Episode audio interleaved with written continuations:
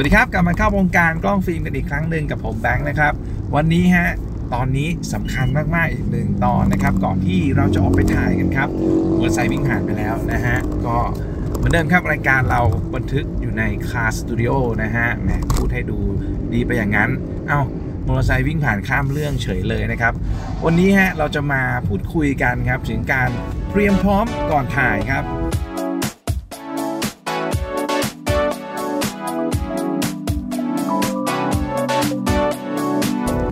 การเตรียมพร้อมก่อนถ่ายเนี่ยนะฮะความสำคัญของมันก็คือว่าด้วยยุคด้วยสมัยนะครับ ด้วยเรื่องของค่าใช้จ่ายนะฮะราคาฟิล์มนะตอนนี้ก็เกือบเกือบ200 แล้วล่ะนะครับม้วนเริ่มเริ่มต้นนะครับที่หาง่ายๆที่ฟิล์มไม่หมดอายุอะไรแบบนี้นะครับ ไหนจะค่าล้างอีกนะฮะก็ไม่อยากให้การเริ่มต้นของมือใหม่ทั้งหลายครับที่เพิ่งเข้าวงการกันมานะครับ มีข้อผิดพลาดกันแบบเรียกว่า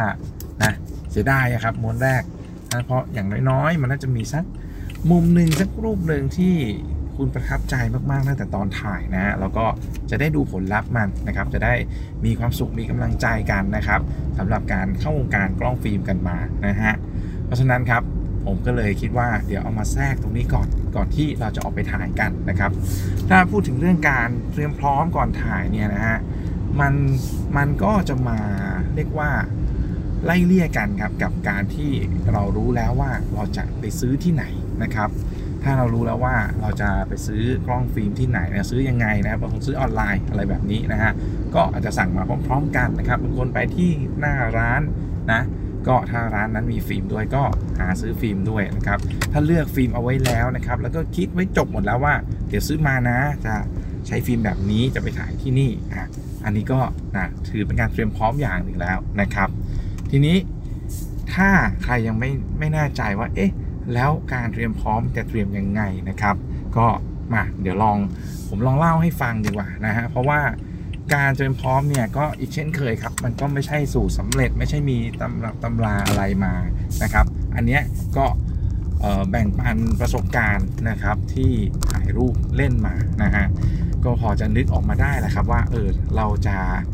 จะคุยให้หลาย ๆ คนฟังยังไงเพราะหลาย ๆ คนแน่นอนกล้องคนละรุ่นกันฟิล์มไม่เหมือนกัน ไปถ่ายคนละที่กันนะครับ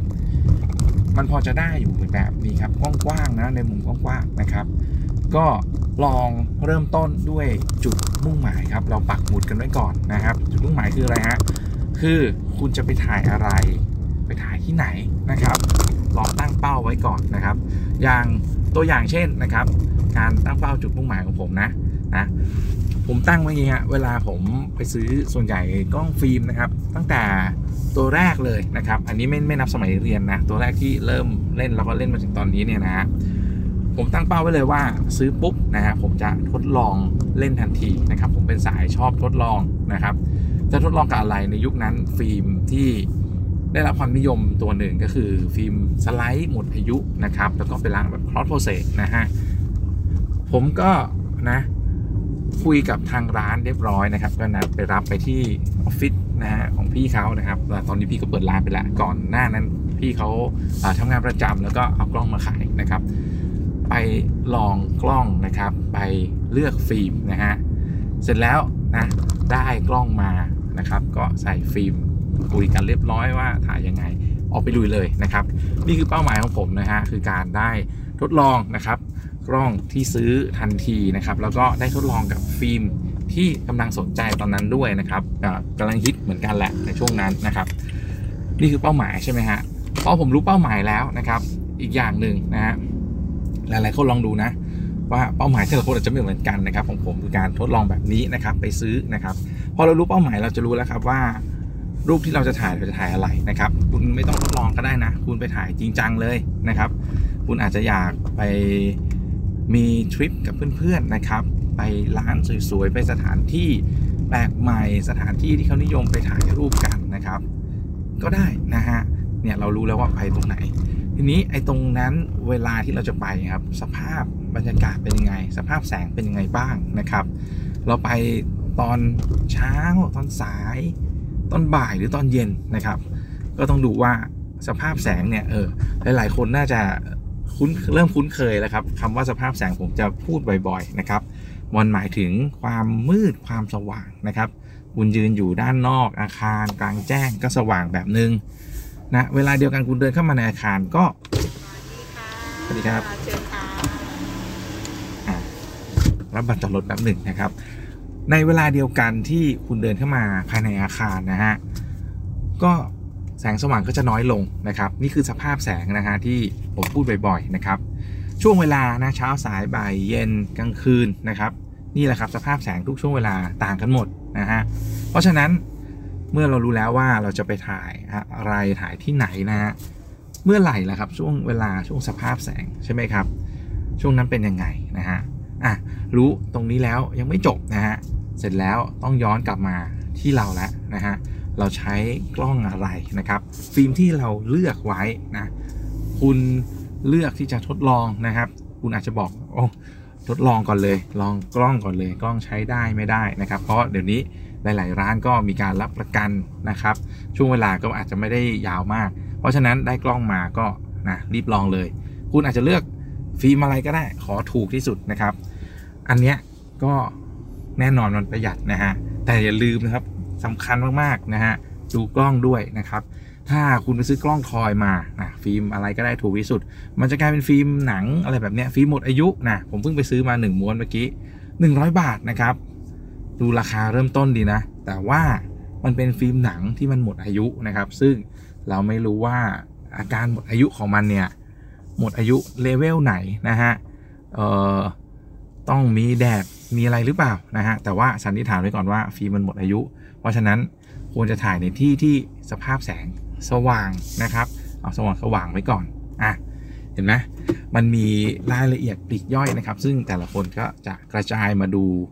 ย้อนกลับมาดูที่กล้องของตัวเอง ฟิล์มที่ตัวเองเลือกได้นะครับนะกลับมานิดนึงเมื่อกี้เราคุยกันทดลองใช่ไหมนะคุณอาจจะเลือกฟิล์มที่ถูกที่สุดที่ เข้ากับกล้องคุณได้ต้องพูดอย่างนี้ดีกว่านะครับ ถ้าคุณเลือกฟิล์มถูกที่สุดของคุณอย่างเช่นที่ผมยกตัวอย่างว่าฟิล์มหนัง แล้วคุณใช้กล้อง toy นะ หรือเนี่ยกล้องตัวเริ่มเริ่มทั้งหลายนะครับที่ไม่มีตัววัดแสงใด ๆ นะครับ มี fix ค่าอยู่ค่าเดียวเท่านั้นนะฮะถามใช้ถามว่าใช้ได้ไหมนะครับ ใช้ได้นะครับ แต่ข้อจำกัดคือมันต้องการแสงมากๆนะครับ เพราะกล้องพวกนี้ตั้งค่าไม่ได้ แถมฟิล์มก็ต้องการแสงอีกนะครับ เพราะฉะนั้น การไปถ่ายของคุณนะฮะต้องนึกแหละ ถ้าคุณไปร้านกาแฟ ถ้าเป็นร้านกาแฟที่แสงไม่ได้เข้ามาเยอะนะฮะช่วงเวลาที่คุณไป ถึงจะเป็นช่วงกลางวันก็ตามนะครับ ก็ถือว่ามีความเสี่ยงนะฮะแต่ถ้าคุณบอกอะร้านเดียวกันแต่ด้านนอกมันมีพื้นที่สวย คุณอยากจะทดลองก็ได้ว่าด้านในสักรูปหนึ่งสิดูสิมันมืดไหมนะครับ ด้านนอกที่สว่างอยู่แล้วอะสว่างแบบนี้น่าจะติดอะลองดูนะครับ เพราะฉะนั้นสิ่งที่ต้องคำนึงมากๆนะครับนะ เรื่องว่าเราจะไปถ่ายอะไรนะฮะตั้งเป้าหมายให้ดีนะครับนะจะทดลองไม่ทดลองนะครับ จะออกทริปก็ได้ คุณจะไปต่างจังหวัดต่างประเทศได้หมดนะฮะแต่ว่าเมื่อรู้แล้วว่าจะไปที่ไหนไปช่วงเวลาอะไร สภาพแสงเป็นอย่างไรนะครับ ย้อนกลับมาเลยครับกล้องของคุณนะความสามารถแค่ไหนนะคุณจะเริ่มจากกล้องทอยก็อะความสามารถมันมีจำกัด มันต้องการแสงระดับหนึ่งนะครับ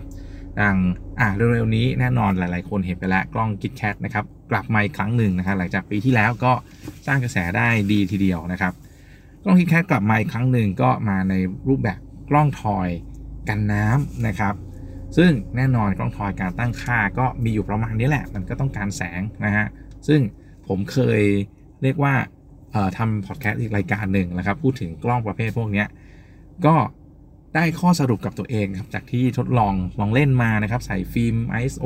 100 200 นะฮะ ล่าสุด 400 กับกล้องคิดแคทเนี่ย ก็พบว่านะฮะสภาพแสงที่กล้องพวกนี้ต้องการครับ เหมือนเหมือนเขาทำมาให้ถ่ายอยู่ในช่วงเวลาที่นะและได้รับความนิยมว่าช่วงนี้แสงสวยนะครับ ถ้าคนถ่ายรูปกล้องฟิล์มเมื่อก่อนก็จะอ๋อดึงออกแหละ มันก็คือช่วงไหนอะเช้าเช้านะฮะยังไม่ต้องสายมากนะครับ ไปถึง เริ่มบ่ายๆนะฮะถ้าสมัยก่อนก็จะมีแบบอะประมาณไม่เกิน 8 โมงนะครับ ช่วงบ่ายก็ตั้งแต่4โมงเย็นเป็นต้นไป แต่ณปัจจุบันครับในความรู้สึกผมนะ ผมว่าสภาพแสงความสว่างเนี่ย มันมากกว่าเมื่อก่อนค่อนข้างเยอะนะฮะเจ็ดโมงนี่สว่างมากแล้วนะครับนะถ้าเป็นยุคนี้ลองสังเกตดูก็ได้นะครับ แต่ว่าอันนี้ผมสังเกตจากตั้งแต่โตมาเนี่ยนะฮะเริ่มรู้สึกว่าโอ้เจ็ดโมงมันแดดมันแรงแล้วนะ เมื่อก่อนต้องนู่น8ปดโมงนะครับ เพราะฉะนั้นสังเกตให้ดีจำให้ดีสภาพความสว่างเป็นยังไงนะตอนเย็นก็เหมือนกัน4ี่โมงเย็นเนี่ยโอ้โหเมื่อก่อนเขาบอกว่า4ี่โมงกำลังสวย ตอนนี้ถามว่าสวยไหมผมก็ว่าสวยแต่ว่ามันเป็นสวยที่แรงมากนะครับ ตอนนี้ผมขยับเวลามันให้มา5้าโมงเลยด้วยซ้ำนะฮะนั่นแหละครับอย่างเนี้ยตัวอย่างเห็นไหมถ้าเรารู้จักกล้องว่าไอ้กล้องทอยของเราเนี่ยนี่เขาทำมาเพื่อถ่ายในช่วงเวลาสภาพแสงประมาณเนี้ย ISO 100 พอจะเอาอยู่เนี่ยอะเรารู้แล้วเป็นมาตรฐานอะถ้าใช้ 200 ก็สบายใจขึ้นไปอีกในที่ที่แสงน้อยกว่านี้ในสภาพแสงที่บอกถูกไหมฮะถ้าได้ 400 แบบกล้องคิดแคทมา คุณอาจจะไปถ่ายคาเฟ่นะฮะในคาเฟ่ที่อยู่ในร้านได้แต่ว่าแสงมีแสงสว่างประมาณหนึ่งเข้ามา ก็พอจะติดอยู่นะครับ ก็อะไหนๆพูดถึงเดี๋ยว แอบขายของนิดนึงนะครับ ผมมีช่อง YouTube ด้วยนะครับ ชื่อ power bank เหมือนกันนะครับ ก็จะกดตามตัวเลยแต่ว่าเปลี่ยนตัว B นะครับ B A N K เนี่ย ตัว B เปลี่ยนเป็นเลข 8 นะครับ ถ้าใครอยากรู้ว่าไอ้กล้องคิดแคทเป็นไงลองเข้าไปดูก็ได้นะครับ ผมลองแกะกล่องแล้วก็ลองไปถ่ายมาดูนะครับสำหรับฟิล์ม 400 กับกล้องทอยนะฮะ ซึ่งตอนที่ถ่ายเนี่ยผมผมยังไม่แน่ใจตัวฟิล์มด้านในนะครับ แต่ว่าวันที่ถ่ายเป็นวันที่ฝนตก สภาพแสงแน่นอนไม่ได้สว่างมากนะฮะ ก็ฟ้าครึ้มๆนะฮะ แต่สว่างพอที่จะมองเห็นแล้วก็เราก็พอกะได้ว่าถ้าฟิล์ม ISO สูงประมาณหนึ่งเนี่ย ตรงนี้ติดแน่นอนนะฮะ แล้วก็เป็นอย่างที่คิดจริง ๆนะครับ พื้นที่ที่เป็นกลางแจ้งนะฮะ ก็โอเค ถ่ายติดดีนะครับ อาจจะติดโอเวอร์มานิดๆด้วยซ้ำนะฮะ ส่วนพื้นที่ในร่มเงานะครับ ถ้าคุณอยู่ในนั้นแต่ว่าหน้าคุณไม่โดนแสงนะที่ ที่มันเข้ามาจากด้านนอกเนี่ยก็มืดมืดอยู่เหมือนกันนะครับ ก็ลองไปดูได้นะแอบโฆษณานิดนึงนะครับ เห็นไหมฮะนี่แค่กล้องทอยตัวเดียวนะครับ ถ้าคุณเรียนรู้มันนะฮะก็จะเชื่อมโยงไปถึงการเลือกฟิล์มนะกับผลลัพธ์จุดหมายปลายทางที่คุณตั้งเป้าเอาไว้ว่าจะไปถ่ายได้นะครับ ส่วนกล้องยอดนิยมหลาย ๆ คนนะฮะก็เริ่มต้นกันด้วยกล้อง auto นะครับ ไม่ว่าจะมี auto focus หรือแค่ auto ในการช่วยวัดแสงเลือก speed เลือกรูรับแสงอะไรให้ก็ตามนะครับ กล้อง auto ก็มีความได้เปรียบอยู่ประมาณหนึ่งนะฮะเพราะว่าเพราะว่าอะไรถึงคุณจะถ่ายไปในสภาพแสงไหนกล้องมันก็ช่วยนะช่วยตัดสินใจช่วยคิดให้คุณได้นะครับ เพียงแต่ว่านะการการถ่ายรูปเนี่ยยังไงฟิล์มก็ต้องการแสงนะครับ ถึงคุณจะมีกล้องออโต้แต่ว่าถ้าคุณไปเริ่มต้นสมมุตินะ ช่วงเย็นๆโอ้มีงานเลี้ยงงานปาร์ตี้ เริ่มต้นกับงานคอนเสิร์ตนะครับ แสงมันไม่เยอะนะมันเย็นๆมืดๆแล้ว เพราะฉะนั้นการใช้ฟิล์มที่มี ISO สูงขึ้นมาหน่อยเนี่ยก็ก็ได้เปรียบกว่าแหละเอาง่ายๆนะฮะถึงกล้องคุณจะออโต้เพราะว่าถ้าคุณใช้ฟิล์ม ISO ที่ไม่สูงมากอย่างเช่น 100 นะฮะ การตั้งค่าของกล้องนะครับ มันอาจจะทำให้ภาพที่ถ่ายออกมานะครับ เกิดอาการสั่นไหวภาพภาพไม่นิ่งนะครับ ถ้าให้เทียบกับโทรศัพท์มือถือสมัยนี้ก็นี่แหละฮะ เวลาคุณไปถ่ายที่แสงน้อยๆ ถ้าคุณถือไม่นิ่งนะครับ โทรศัพท์มันไม่ได้มีตัวประมวลผลช่วยอะไรคุณเยอะเนี่ย คุณจะเห็นว่าภาพมันไม่ชัดนะฮะ เหมือนเหมือนเหมือนภาพมันไหวๆนะครับ นั่นแหละครับ จะเกิดอาการเดียวกันนะฮะสำหรับการเตรียมพร้อมตรงนี้นะครับ ก็จะว่าไปเดี๋ยวอาจจะต้องมีการคุยเรื่อง ISO กันจริงจังอีกนิดนึงนะครับ เพราะว่าในเรื่องการเลือกฟิล์มเนี่ยผมเริ่มต้นด้วยการเลือกแบบง่ายๆนะครับ ไม่ได้พูดถึง ISO นะฮะว่ามันมีอะไรเท่าไหร่นะครับ แต่ว่าก็ยังย้อนกลับไปฟังกันได้นะฮะว่าเออมันมีวิธีเลือกแบบง่ายๆเนี่ยก็การดูตัวอย่างนะฮะว่ากล้องรุ่นเราเนี่ยเขาไปแบบเนี้ยแสงอย่างนี้เขาใช้ฟิล์มอะไรถ่ายมาติด ภาพไม่สั่นไหวภาพสวยแบบที่เราชอบนะครับ เนี่ยแหละฮะ คร่าวๆเห็นไหมหลักการรวมๆไม่ว่าคุณจะใช้กล้องอะไรฟิล์มอะไรไปถ่ายที่ไหน มันจะอยู่อยู่ประมาณนี้นะฮะรู้รู้จุดหมายก่อนนะครับ ทีนี้ถ้าคนที่ฟังอยู่แล้วบอกอ้าวผมไม่รู้จุดหมายหรอกผมอยากจะพกไว้นี่แหละ จะลองแบบพี่ก็โหฟิล์มมันก็ไม่ได้ถูกอะไรแบบนี้นะครับ ก็ไม่เป็นไรนะฮะก็คล้ายๆกัน คุณสามารถเจอได้ทุกสภาพแสงถูกไหม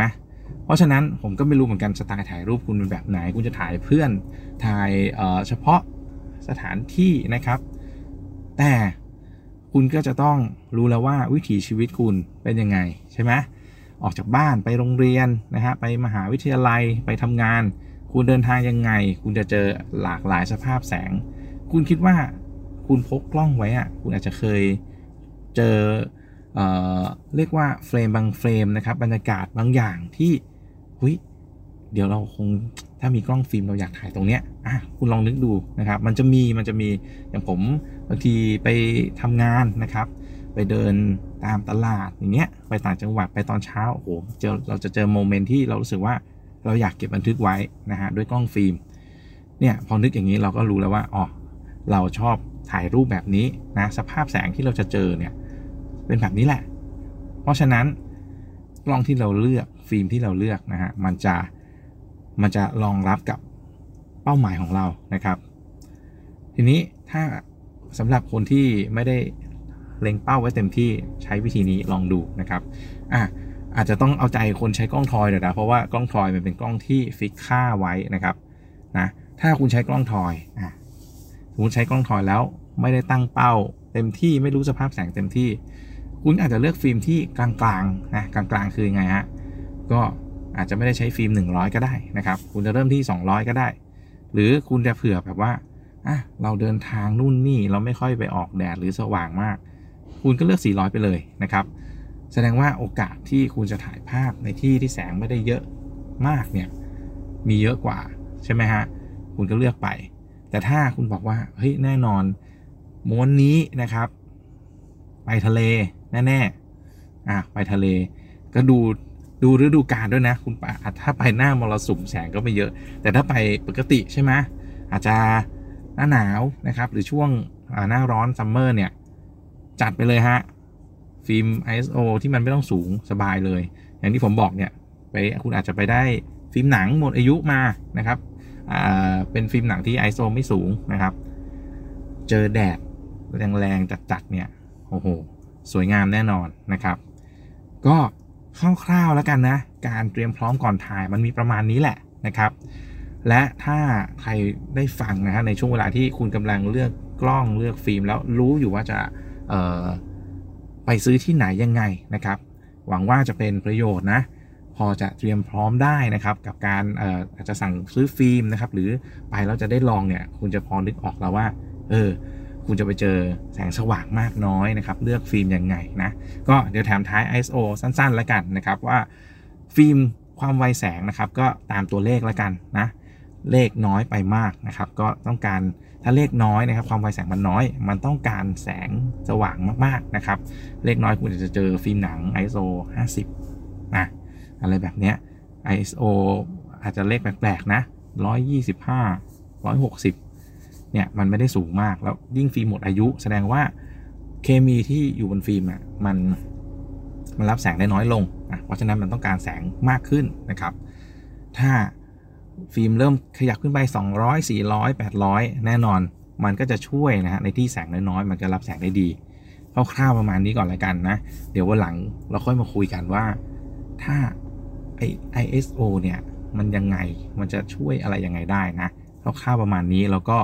ตามร้านเขาก็จะมีคำแนะนำนะลองปรึกษาเขาดูได้นะครับในอินเทอร์เน็ตในช่องต่างๆ ที่เขาทำเกี่ยวกับเรื่องกล้องฟิล์มก็มีให้ดูมากมายเลยนะครับ ลองไปหาดูนะหวังว่าก็ข้อมูลวันนี้ที่เราคุยกันนะน่าจะเป็นประโยชน์นะเตรียมพร้อมกันก่อนถ่ายนะครับ แล้วก็เดี๋ยวอีพีหน้านะเราเตรียมพร้อมแล้วเราออกไปลุยไปถ่ายกันดีกว่านะครับว่าเดี๋ยวจะไปถ่ายอะไรกันบ้างนะครับ โอเคสำหรับวันนี้เข้าวงการกล้องฟิล์มก็ลาไปเพียงเท่านี้ครับ ขอบคุณสำหรับการติดตามรับฟัง สวัสดีครับ